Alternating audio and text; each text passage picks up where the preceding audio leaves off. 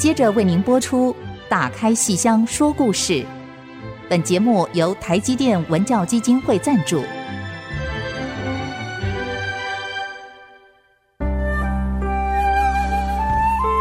打开戏箱子，看见台上的精彩一刻。戏箱子里还有许多你不知道的喜怒哀乐、悲欢离合。让戏曲专家王安琪、罗世龙和您一起打开戏箱说故事。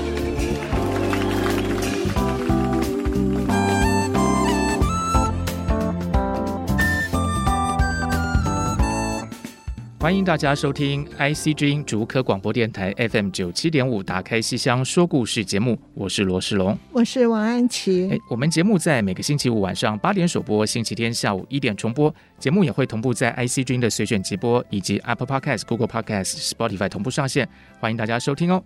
那么上个礼拜，我们邀请到我们非常喜爱的朱露豪朱老师来到我们节目里，畅谈了国艺中心非常多点点滴滴的故事，还有他自己学习的一些过程，还有非常可爱的一些跟观众的互动啊。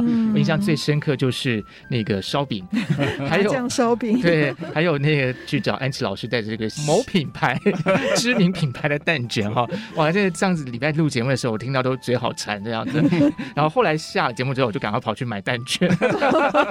哎，但是其实今天我们还有一个更。重要一个任务啊！上次聊的意犹未尽，就是国艺中心，对对，国艺中心曾经遭过火警，是是是，那个差不多就是八零年代，大约民国七十几年、七十四年左右，是是是。哦，国艺中心着火，这是一件对我们来讲多多不得了的事，等于你的家烧掉了，是不是？对，听起来好可怕哦，好可怕。那个是什么原因？是为什么着火？好像是就是电线走火，哦，就比较老旧了，然后就走火这样子，是是是。那安琪老师编那个陆文龙也差不多是那一段时间，差不多在那个之后。可是我印象最深的应该是说，哎，火警后他很快就修好了，是修好以后重新开张更漂亮。对，然后我记得我那场看的是家福哥的《美猴王》，对不对？我我不太确记是不是一开幕就是这场，可是我个人。是这样的，是在重新回到那个被烧掉的家以后，看的是朱露豪、陆光的《美猴王》，是、嗯、太过瘾了。那天现场的气氛之热烈哦，您回忆一下好吧？好，呃，其实我在剧校做科的时候呢，我是没有唱过猴的，嗯，因为老师说这个。太早学猴的话呢，怕被定型。哦，演什么都像猴。对，不管演林冲、演赵云都像猴，那就不好了。所以呢，我在剧校没有学猴，一直到我当兵的阶段呢。每次回到台北，我都去孙元斌孙老师家，嗯、啊，去学猴，去学他的技巧之类的，啊，所以等到退伍回来之后呢，其实我第一次演猴啊，这人家的民国七十一二年左右，嗯，我我也是在国军文艺中心演出，嗯、演完之后呢，我就被当时的老师张一奎张老师，他在后台就骂我。你这哪像猴啊！你简直就是狒狒啊，所以我被他这一说啊，心里面就觉得好窝囊哦，怎么这么辛苦学的猴就被老师们说成这个像狒狒，所以我就不敢演了啊，所以一直沉淀了大概两年多。嗯，所以安琪老师再看我的时候呢，其实那两年我自己花了很长的时间。我去动物园看猴子。哦，因为那个时候社群网站比较少嘛，嗯、也没有 YouTube 啊，也什么都没有，嗯、所以我们只能去动物园看。嗯、所以我当时动物园在圆山嘛，对，所以就买张票进去动物园看，嗯、在那个那个猴的那个栅栏前面呢，就开始观摩哇，猴王如何带小猴，嗯、然后猴子他们的表情啊、嗯、身段动作啊，就开始揣摩，然后学习，然后回到家就对那个浴室的镜子啊。就开始眨眼啊，堵塞呀、啊，然后吃东西那个、嗯、那个样子啊，就慢慢学。而且那个时候啊，啊，两岸慢慢慢慢渐渐的有点点偷偷的一点点开放啊。那我们当时的那个，我们是看那个贝塔还 VHS 那个录影录影带。那个时候呢，很多美国的或者是日本的一些喜欢戏的朋友票友，他们就带回来给我们看。那我们看之后，你知道那个影像啊，都是。都已经拷到已经看不清楚影像了，但是声音很清楚，你知道吗？所以我们就从这样子一点一滴的去去吸取，就像海绵一样，嗯、希望能够看到美猴王哇，他们怎么演的，然后音乐是怎么设计的。那个时候我就看，所以那个时候我就看了中国京剧院的李光，李光的，然后再下来就是呃山东省京剧院的白云明白老师。嗯、那我从这两个老师当中吸取了对我有帮助的这个素材，嗯，呃，然后我们又根据那个台湾的一些现况，比方说。小朋友很爱看孙悟空，嗯，有很多卡通，以及小朋友喜欢什么，所以当时哦，过了两年多以后呢，我们再重新编排，不管是武打，还是表演，还是节奏，还是文武场，啊，都经过改良以后呢，所以我们在民国七十四年再推出来，哇，不得了了，这观众就。非常喜欢新牌的美猴王，嗯，你知道吗？所以那一次，我记得那一次演完之后呢，以后每一档公演。都有美猴王啊，是从美猴王闹龙宫、闹地府、闹天宫、真假美猴王、三打白骨精，哇，还太多太多戏，我几乎一整年都在演美猴王。是，这不禁让我想到这个《西游记》的故事。那个呃，一开始孙悟空不是被太上老君丢进了什么炉子里头，八卦炉。对，然后越烧其实反而越淬炼出他这个好的武功。所以这个国军文艺中心虽然经过了一个火灾，可是其实反而更淬炼。八卦炉。没有，对我这个一个只是一个。形容词啊，就是说，其实火是烧不掉这些东西的。那个功夫在，人在，功夫在，那个戏台就永远的存在，而且会更加的光彩。是啊，所以那个时候，我们的美猴王就是土法炼钢的。我们那时候想说，哎，既然是美猴王，我们希望在我们第一场的花果山呐，可以看到那小猴子荡来荡去的感觉。可是以前根本没有什么吊钢丝，所以我们真的是土法炼钢。我们真的是用一根绳子，一个麻绳，然后让那个。我们三旗的师弟们站上猫道，然后呢，把它绑起来，嗯、真的很危险，你知道吗？嗯、然后绑上去以后呢，它再滑下来，就像马戏团一样哎、啊，嗯、哦，所以呢，你看看，他就可以用这一根绳子，在花果山那一场的时候，就荡来荡过去，荡过来荡过去。可是现在想想看，那个时候真的危险，又没有保险，嗯、完全就是土法炼钢。嗯、所以那个时候观众在国艺中心，因为他他没有什么太多的调感嘛，那个时候，所以没有办法做一些新的舞台设计，没有，都完全土法炼钢。靠的就是演员的表演，嗯。啊，所以到现在我们都很懊恼，说以前那个年代是没有录影，嗯，如果有录影的话，我们现在回想起来一定很好玩，这样子，对，嗯，是太早了，就是很可惜，对。可是我们观众记得那个真是全场沸腾哈，那个气氛哦，好开心，好开心哦！一方面看到国艺中心，嗯，又重新恢复了，一方面看到演员啊。这样的表现，嗯，对，而且您说就是以前不太演美猴王，是。对不对？就是猴戏以前不太演，嗯，我就想起来这个京剧的武生实在是非常非常厉害哦。我们现在常常说要多元塑造，嗯。可是京剧本身就非常厉害。武生不仅有长靠的，不仅有短打的，你要扮演各式各样的人物哦。你要能今天演赵云，明天演武松，后天演猴子，就是猴不是丑。行啊，他是属于武生的，嗯、然后还可以演关老爷是，或是老生唱，或是武生唱，所以武生就是今天赵云，明天武松，后天西门庆，然后角色变化，然后变成猴子，嗯、然后还变钟馗，对，然后再变成关老爷，所以这个武生真的是。就是完全符合我们今天现代剧场的观念，嗯、演员不能够只定型于一个角色，对。是。可是猴实在是跟其他的。这个差距太大，嗯、真的，所以难怪老师们说一开始不要演猴，不然你演赵演赵云、演挑滑车、演高宠、演陆文龙都是猴，是啊，对，那你怎么区隔？对，我们以前呃在国艺中心的公演啊，它是每十天就换一个剧团，比方说这十天是海光。接下来十天就是陆光，在大鹏，在民陀，再来豫剧队啊，所以我们大概是四十天就要轮一次公演，而且轮一次公演就十天，并不是像现在什么三天啊什么的。啊、呃，我们那是十天，这十天就像安琪老师说的，我这十天戏里面。我大概我一个人可能要演五天，嗯，所以可能第一天就是铁龙山，嗯，姜维啊，第二天可能挑滑车，嗯，然后第三天可能就是美猴王，我还演过霸王别姬，哦，所以我每一天的戏都不一样，所以那个时候真的每天都在练功学戏，我那时候比李嘉德还瘦，哇，很精壮，你知道吗？而且我体力好的很那个时候，所以那个时候演出真的是很辛苦，就是你要不断的去学新戏，然后不断的让观众对你有不同的感觉。嗯啊，那个时候，所以美猴王那个时候，剧团要我演的时候，我还真不愿意演。我想说，我的个儿比一般武生稍微高一点点嘛，在那个年代吧。当然现在现在嘉德比我高了啊，所以我那个时候我还不太想演美猴王啊。可是最后他说：“哎呀，你是剧团的当家武生，你不演谁演呢？”啊，后来演了之后呢，就变成剧团最卖座的戏。后来当我们美猴王演出很成功以后呢，这每一档公演啊，美猴王的戏演一天是不够卖票的，所以每一次公演都要演两天美猴王。不管你是真假美猴王还是。是三打白骨精，哦，还是闹龙宫、闹地府之间，你每一次推出来一定要演两天，观众才认可，要不然他们买不到票，你知道吗？他们就会在门口一直闹，一直闹，会有暴动 哎，是是是啊，所以那个时候真的是陆光最辉煌的时候。是是，套一句安琪老师常跟我们听众朋友们讲了啊，就是说，其实戏曲在哪里？戏曲就在演员的功夫上面，对哈，这个不是呃，好像随随便便一个什么东西可以替代的哈，这个是演员就是经。剧戏曲的一个核心啊，价值所在。好，那我们先稍微休息一下，待会再回过头来继续跟朱露华老师畅谈《美猴王》。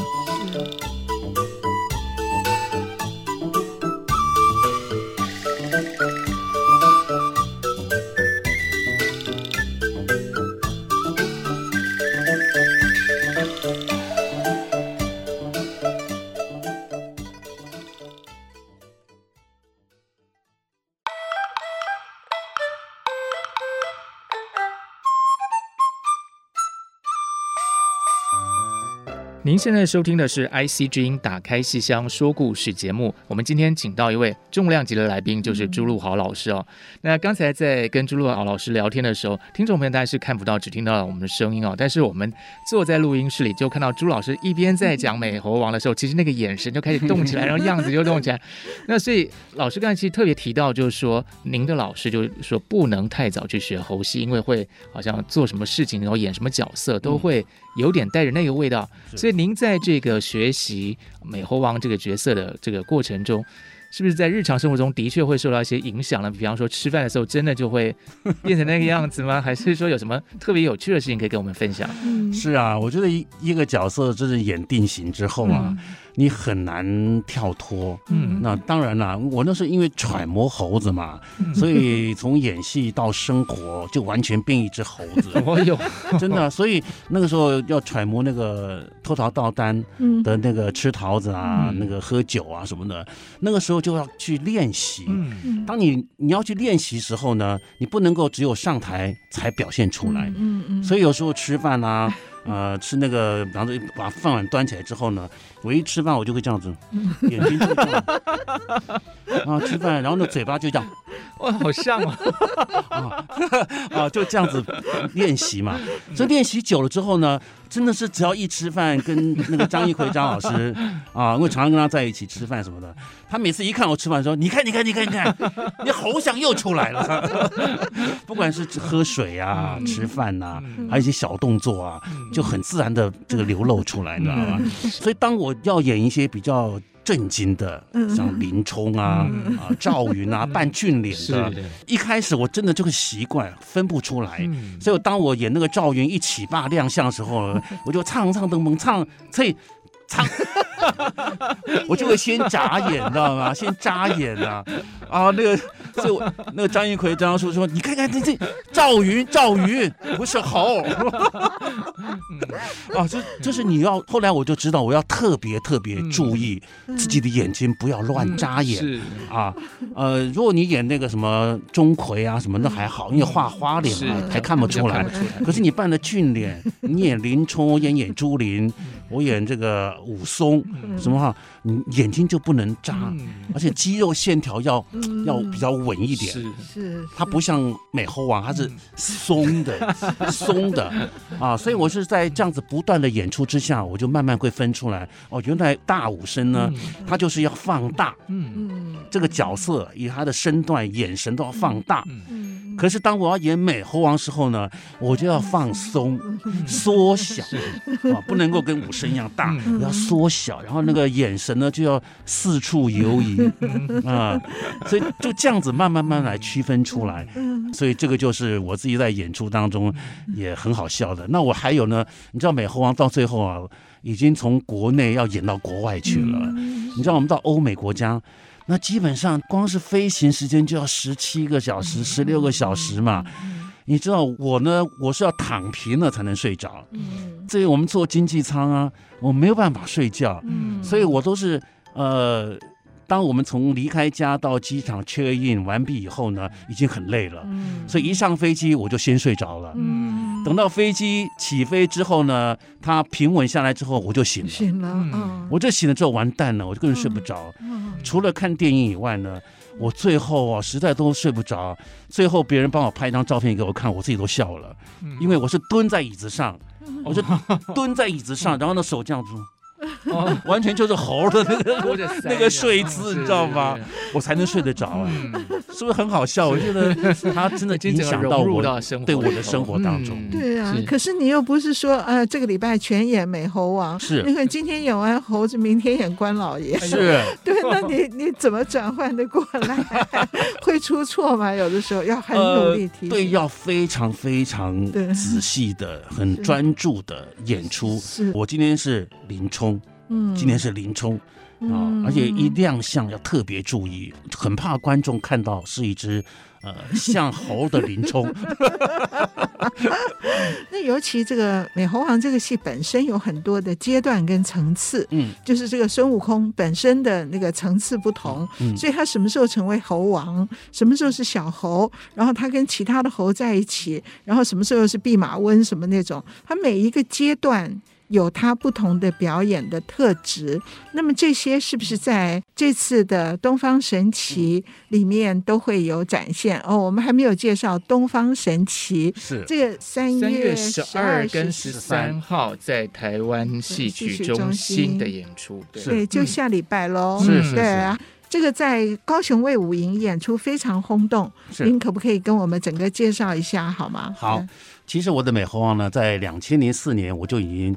等于在舞台上退休，把这个棒子交出去封箱了，啊、呃，那这么多年，其实我也没有再上大舞台来演出美猴王哈。这次要复出演美猴王的原因呢，就是一个一个理想，就是传承。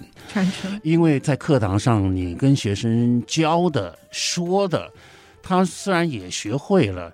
但是呢，有很多东西，很多那个技巧，以及跟观众的互动，嗯，那个反而是教不来的，嗯，你知道吗？所以这一次是因为其实教育基金会的执行长陈怡贞小姐呢，她就说：“哎，你教了半天，你自己演一出。”我说：“我不能演，我演不动了啦。”她说：“没关系，那你带两徒弟演出嘛。”啊，我说：“好吧，那我们就这次做一个传承演出啊。”所以听众朋友们，如果真的看到朱露豪翻不动打不动啊，真的不要怪我 啊。那我要说的是，我们这次演。演的是闹龙宫、闹地府、闹天宫。嗯，那闹龙宫呢，他就是一个小猴，嗯啊，他就翻翻滚滚啊，然后蛮横不讲理啊什么的啊。那这个就是闹龙宫的一个猴的特性。所以我们这次呢，就特别请了。台湾戏曲学院第三代猴的这，他就有大一的学生叫做秦朗，他来演出这个闹龙宫啊。闹地府时候呢，是第二代猴徐挺芳。那挺芳呢，其实他在国光剧团他也演过一次猴啊。然后我也是因为安琪老师那个时候跟我说，哎，你再教一个武生吧啊。当时我教了，我当时教了嘉德的陆文龙啊，这个。安琪老师跟我们在前台哭成一团，因为三十年后我又看到我的学生演安琪老师，我们同样一个剧本，然后嘉德也因为那个戏呢，他红起来了，所以我们俩在前台，我们两个一对眼，两个人就开始掉眼泪哈，就很感动，就是一个传承呐。所以挺芳也是在国光的时候呢，安琪老师跟我说啊，你能不能再教一个武神？所以我就教了挺芳的武松潘金莲。那这一次呢？呃，挺放的演闹地府，那说实在，台湾现在很少有人演闹地府，对。啊，我们就。就是把这个戏重新排起来，让他不要那么啰嗦啊、呃，把很多废场拿掉了。嗯、所以呢，呃，闹地府就是挺芳来演。嗯、那第三段是闹天宫，嗯、那就是由我演那个花果山跟那个偷桃导弹、嗯、啊啊，最后呢，挺方是演那个弼马温啊，嗯、最精华的那一段呢，让挺方来演啊。等到最后大闹天宫的时候呢，是由我们三个人，三只猴子呢。分别对付这些天兵天将，嗯。啊，那最后我们三个人会耍一个得胜的金箍棒，是我们三个人一起耍，三个人一起。啊，这个就是一个传承嘛，这非常有意义，这样子，对对对，所以那整个其他是台湾戏曲学院的学生，对。对，他那他们也一起学到很多，在这个排戏的过程中。啊，对，所以为什么我们要排这个戏呢？就是在每一次排练当中。呃，我自己都身先士卒，嗯，我自己都做出来演出来，嗯，我就是想让学生们看到，一个京剧演员不是台上见的，对，你在排练的时候，你就应该要到位，你的表情、你的身段，还有你跟文武场的配合，你都必须要在排练当中一招一式的做出来配合，呃，所以我在整个排练当中。我也看到很多学生们，不管是高中部的还是大学部的，都有。啊，都有。整个排练场哇，人很多，大家都开始看你的排练。那如果我不做出来，我觉得是一个不好的示范。所以虽然我年纪有点大，但是我不管，我就是要做出来。一方面是我自己练功，二方面我要让学生们看到这个态度。我觉得京剧。呃，要传承就是一个态度。是是是。你如果没有态度，我马马虎虎就演了，嗯、那我觉得这个态度是不对的，因为我们这样子对不起我们自己，也对不起观众。是是是，这这这非常重要。我觉得跟家福哥相处，以及我们今天谈话，就可以感觉到，那虽然是天王巨星，可是好亲切。嗯，啊，就是平常是一点架子都没有的，而就用这种亲切。跟学生来直接面对面，让学生感受到你必须在这种和善的气氛里面，可是你要有认真，嗯，要把一切都就是没有价值的去做到。嗯，我觉得这是一件很难得的事情。我们有时候想象中那种天王巨星好像是高高在上的，那家福哥完全没有这样的。我觉得他的人格特质是非常让人觉得很可以亲近的，是让我们在这边完全感受到那份 温暖。对对对，对。那我们先稍微休息一下，待会儿再继续回来跟朱露华老师来聊这出《东方神起美猴王》。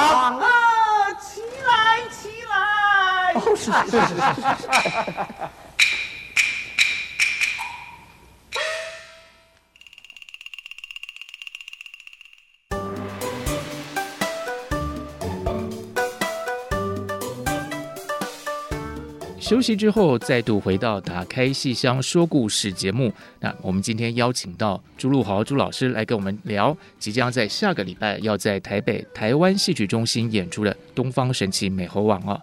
那其实这出戏在回台北演出之前，已经在高雄的魏武营演出过。那朱老师是不是能跟我们稍微聊一下这样当时演出的一些情况呢？是。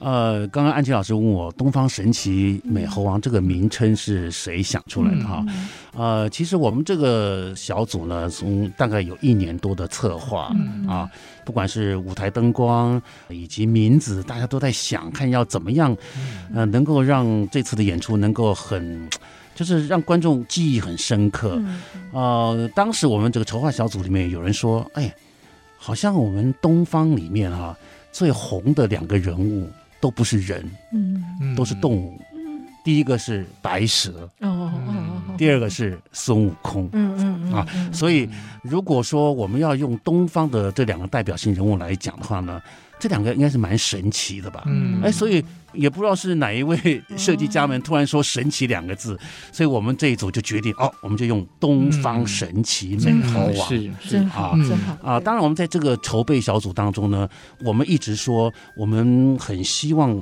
有现代科技的帮忙，但是。我们绝对不要影响到演员的表演、嗯、啊！所以当时陈映真小姐就有这个宗旨啊，这个方向告诉我们筹划小组。所以呢，呃，不管是王义胜啊、邓正威啊，大家都朝这个方向去做。嗯、可是我们每一次几个月开一次会以后呢，当我们看到那个电脑上面的他设计出来的时候呢，又觉得很不错。可是呢，你还是有点担心，说他那个平台用的很大。不知道会不会影响到演员，所以当我们到了魏武营的时候呢，那个平台一弄出来之后，我们自己都吓一跳。它的平台是三块不同的平台，它可以前后移动的，所以我们的闹龙宫、闹地府那个平台都不一样，推出来，然后我们演员有一些表演上的一些调整。其他的基本上都没有影响，包括很多很多小猴子翻跟斗啊、嗯、武打啊，完全不会影响到演员，嗯、甚至我们的灯光设计啊、王医生的那个影像设计啊，嗯、哇，就是完全把美猴王传统的美猴王呢，嗯、这个搭配的辅助的非常成功。嗯、所以我们呃在魏武营的时候呢，还没演出之前票已经卖完了，嗯、然后当时我们自己很兴奋，就说、嗯、啊。京剧哎，可以在高雄，嗯，能够在还没演之前就卖完了，嗯，那我们就更加深了我们对这个戏的信心，嗯，啊，所以彩排完毕以后呢，啊，也真的是觉得哦，这些学生们啊，起码我们带的学生们很认真，那个态度是很正确的啊，嗯，啊，在演出之前呢，趋势基金会呢，他有录一段，请丁一宝啊来录了一段。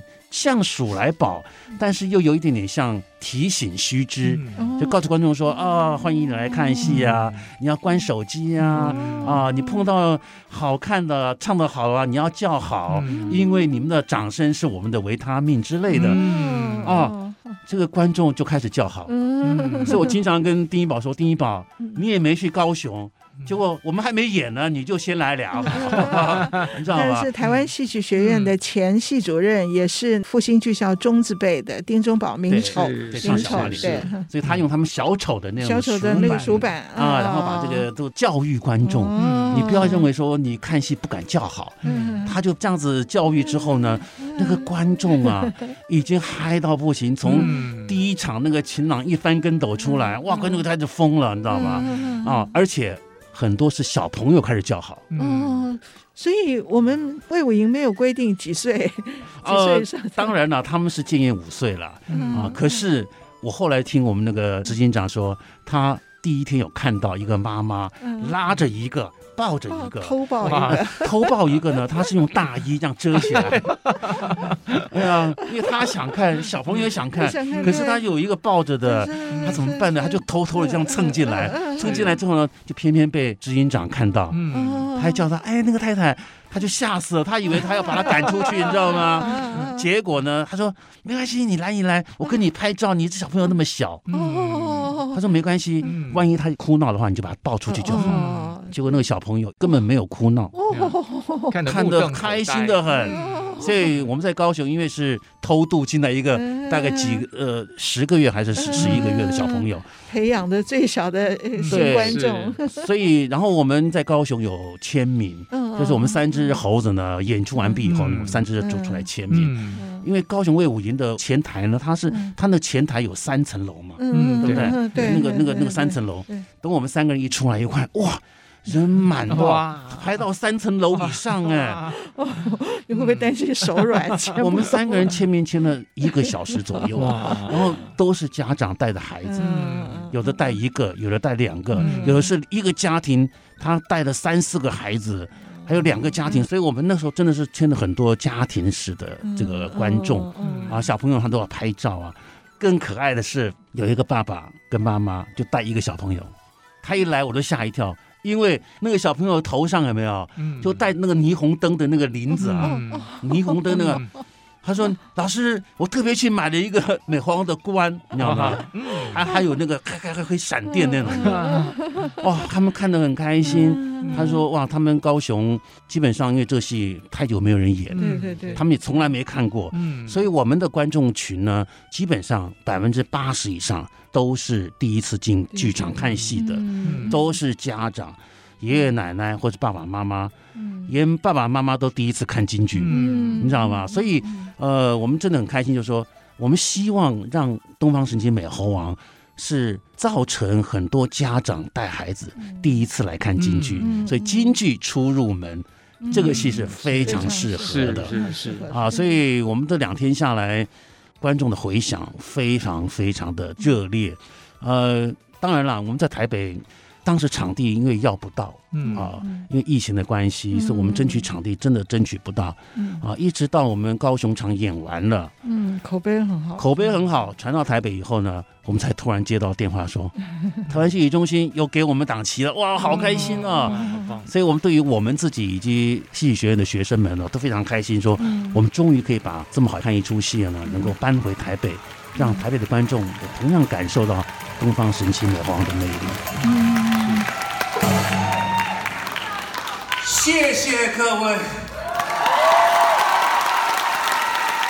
那跟高雄场的会有一些改变吗？呃。其实没有什么大改变，应该是一模一样。舞台舞台也都一样一样哦，也都一样的哦。所以你所以安琪老师跟社龙你们来看的时候呢，你就会发现哦，原来京剧可以这样，嗯啊是是，而不是永远用科技这两个字破坏京剧的表演，它比较没有。然后我在在想，我们以前我们年轻的时候，那个时候。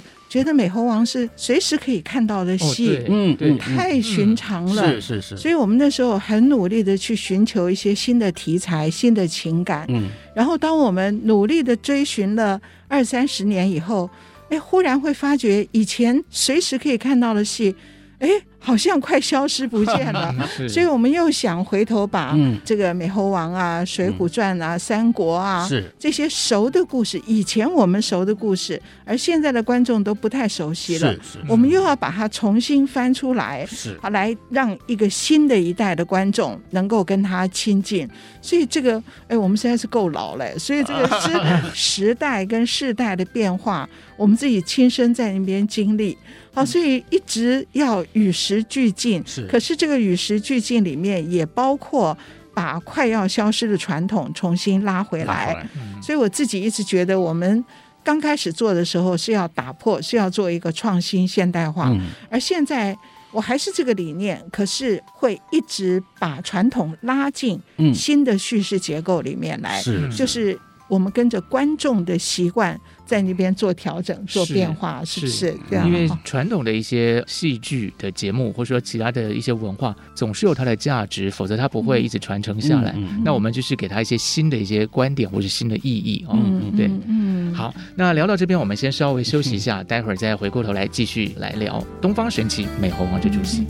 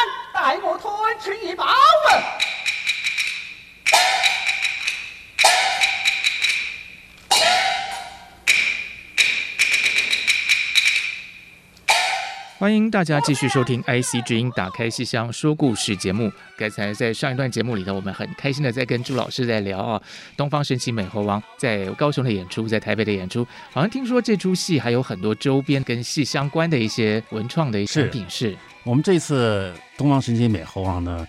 很感谢这个教育基金会啊，嗯、他们的美编呐、啊，嗯，就针对这个猴这个戏呢，就做了很多这个文创商品啊，嗯、是，比方说口罩啊，这种美猴王这个这个做口罩。是，而且它是除了美猴王之外呢，它还有巨灵神，嗯、还有托塔李天王，嗯、还有青龙，还有白虎、嗯、这一组。啊，然后再加上有美猴王的钥匙圈，嗯、还有美猴王的贴纸。是。啊。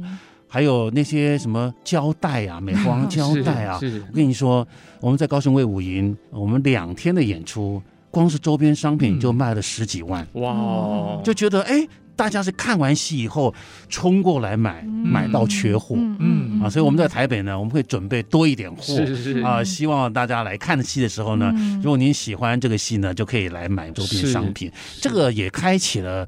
京剧人对周边商品的一个新的概念。嗯，以前我们都觉得京剧谁会买嘛？嗯，可是这一次我们真的发现。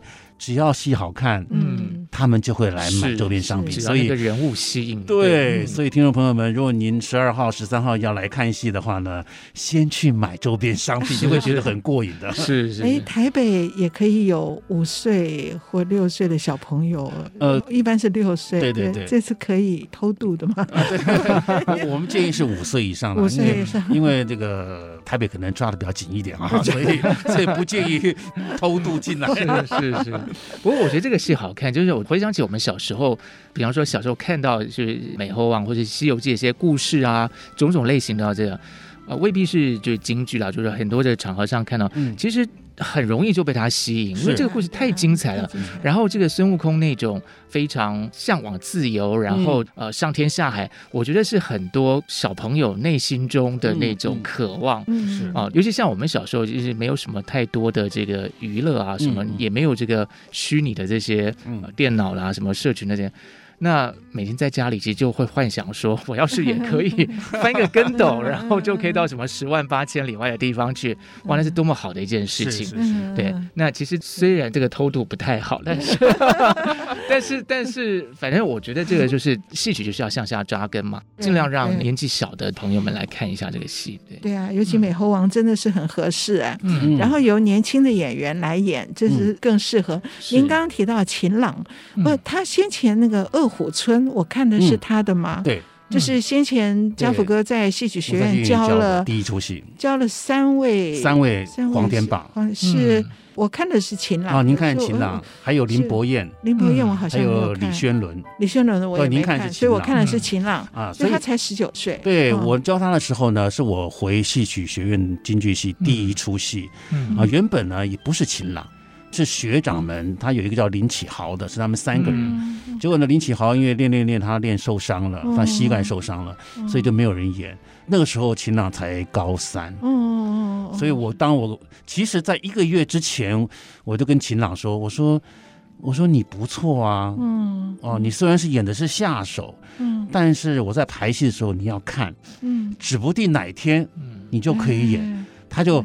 很茫然的眼神就看着我，一点信心都没有啊！就突然过一个月以后，他的学长受伤，嗯，我说秦朗就是你了，他就完全那个就是不知道该怎么办，知道吗？啊，还不错。就是后来经过排练啊、演出之后，呃，他演出的很成功，起码让观众看到这么一个人，嗯嗯，这么一个演员出现的，对，有潜力、有潜力的演员啊，对，那还不错。那这一次呢，他演美猴王，他是演闹龙宫嘛，他也是紧张个半死，因为他 他有演过，但是都是在学校里面对内的，从来没有对外，所以他这么一大出戏对外，而且在魏武营，观众。观众是买票来看戏的，所以他不能够出现任何一点差错，你知道吗？其实我也很担心呐、啊。我也很担心，但是我又不能够表现我很担心的样子，你知道吗？我说没关系，就照平常的练就演就好了。嗯，还不错，他这两天演的也蛮成功的。挺方也是很成功啊，所以挺方尤其是这一年多来，经过我的这个训练啊调教以后呢，他现在掌握美猴王的角色的个性，掌握的更完整些。他以前都是武生，嗯嗯，他以前演的时候就是武生。这一次呢，我发现到他，哎，他放松。松了，他放松了，他就是美猴王了。所以这两只猴，我的学生们，呃，绝对不会让观众们失望的。嗯，那么在魏武营这样演过，然后即将到台湾戏曲中心，那当然这都是非常好的剧院。可是我想您心底。对于国艺中心，应该还是有一块难以割舍的这个情感。我们上个礼拜呢谈了国艺中心的您在那边成长，以及那个就是您的舞台。是好，那么应该还有太多太多故事还没有聊。您上次节目完了以后跟我们提到，您另外有一件事一直不能忘记的，就是您那次坐在台下，嗯，看。蒋桂琴的演出啊，哎，这个这个故事真的是让我们呃京剧人梨园行啊、哦、非常感动的一件事情。嗯嗯、那蒋桂琴她也是大鹏的，嗯、那我是陆光的、嗯、啊，呃，我们也是看到新闻说蒋桂琴得了骨癌，嗯啊，那她的最后的心愿，我就是能够上台唱一次《红楼二游》嗯、啊。嗯各位朋友们，我是唱五声的。我平常最讨厌听就是听这个 这个旦角戏，你知道吗？咿咿啊啊的，然后谈情说爱。我那是唱五声，我基本上就很不喜欢看旦角戏。但是，但是他的故事让我很感动，就是他学了一辈子的戏，那他最后的心愿就是能够上台演他最心爱的一出戏《红楼二游》。你知道那个票根本就是爆满，而且电视台有转播的。所以我们根本没有没有票可以买，嗯、所以我们利用我们的特权，因为我们是剧校生，嗯、所以呢，呃，在那天当天演出的时候呢，刚刚安琪老师说，说我坐在台下，我不是坐在台下，我是站在台下，站在 站站在二楼的最后一排，那个走道都满了，我、嗯、我根本没有地方坐，连走道都没有地方坐，嗯、我是站在最后一排的那个那个看戏。嗯、其实那天他一张口唱。我们每个人都在掉眼泪，对啊，那个观众的心呐、啊，就揪在一起说：“哎呀，他扮相那么漂亮，嗓子又很好，啊，只是说他以前因为因为大鹏国剧队呢是一窝蛋，嗯，太多。”成名的旦角儿，嗯、所以他根本轮不到他演那个《红楼二游》，嗯、对不对？对，所以呢，他的心愿才说他想要演一个《红楼二游》。嗯、所以我们自己内行比较清楚嘛，所以我们在在台下听他一张口一唱啊，哎呀，那个观众我们每个人都是 就跟着他的心情在唏嘘，在掉泪，你知道吗？啊，看完戏以后，听说了，因为后台我们进不去了，就说在后台就有那个医生护士在后台准备。万一他出什么状况啊，就赶紧急救。嗯、甚至那个郭小庄，一年在后台扮好戏，嗯嗯、跟他一模一样的扮相。就万一他唱不下去时候呢，郭小庄就要顶上来替他唱完、嗯、啊。然后等他等他演完以后呢，在后台就救护车就直接送医院了。嗯，哎呀，这个。这件事情，其实，在我们梨园行在国艺中心来讲呢，这是一个非常令人印象深刻的一个一个感动的一个事情。嗯、那可见的一个从业的经纪人。他说：“他要死都要死在舞台上，嗯，是是。这个精神啊，是。真的是令我们佩服，很感动，是。非常令人敬佩啊。嗯，蒋慧琴，而且那时候她才十几岁，是。是又年轻又漂亮，一个小花旦，嗯，谁会想到她得了骨癌？然后哇，他那个尤二姐本来是一个人出台，旁边没有丫头的，嗯、是可是因为她的腿不行了，骨癌，嗯，所以我记得是张安平，安平还有杨莲英，对，两个人自愿扮丫头，搀着她，等于把她撑着，撑着唱走出来。哎呦，好感动哦！那个时候真的是觉得令人肃然起敬。嗯，然后像大鹏整个的师姐们，徐璐。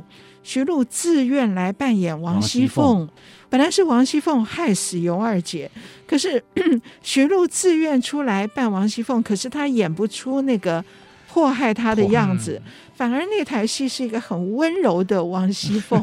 那这个都没有关系的，因为观众要看的就是这么认真、这么敬业，而她的生命走到尽头，唯一的一个心愿，有全部的。师姐、师妹、同学们一起帮助他完成，而台下的观众啊，我我觉得那一刻真的，那应该才民国五十几年，好令人感动哦。后来他这个故事也感动到电视圈，拍了一个连续剧《蒋桂琴的故事》，就是张小燕来演蒋桂琴。然后后来我不太记得连续剧播完没有，蒋桂琴就过世了。这这个癌症，骨癌在那个时候真的是不治之症哈！所以，可是我们永远记得，不只是大鹏有一个蒋桂琴，而是京剧界有这样一个令人肃然起敬的旦角演员蒋桂琴。是，而这个都是跟家福哥同同年龄差不多。朱老师讲有流眼泪下了，也是性情中人。对啊，又是国艺中心的故事。对，是，其实这给我们很多的启发，就是说，这个呃，每一出戏。他总是会有演完的，会有落幕的这个时刻。嗯嗯、可是关于戏曲的故事，那是永远也说不完。不完那希望听众朋友们继续跟我们每周一起打开戏箱，嗯、一起听更多的好故事啊！希望大家都关心京剧，是关心戏曲，是。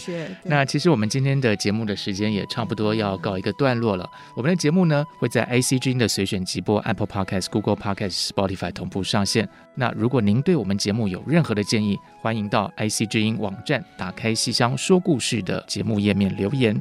如果您是用 Podcast 收听的话，呃，您只要在 Podcast 上面搜寻我们节目的名称，那按下订阅就可以按时收到每一集的节目哦。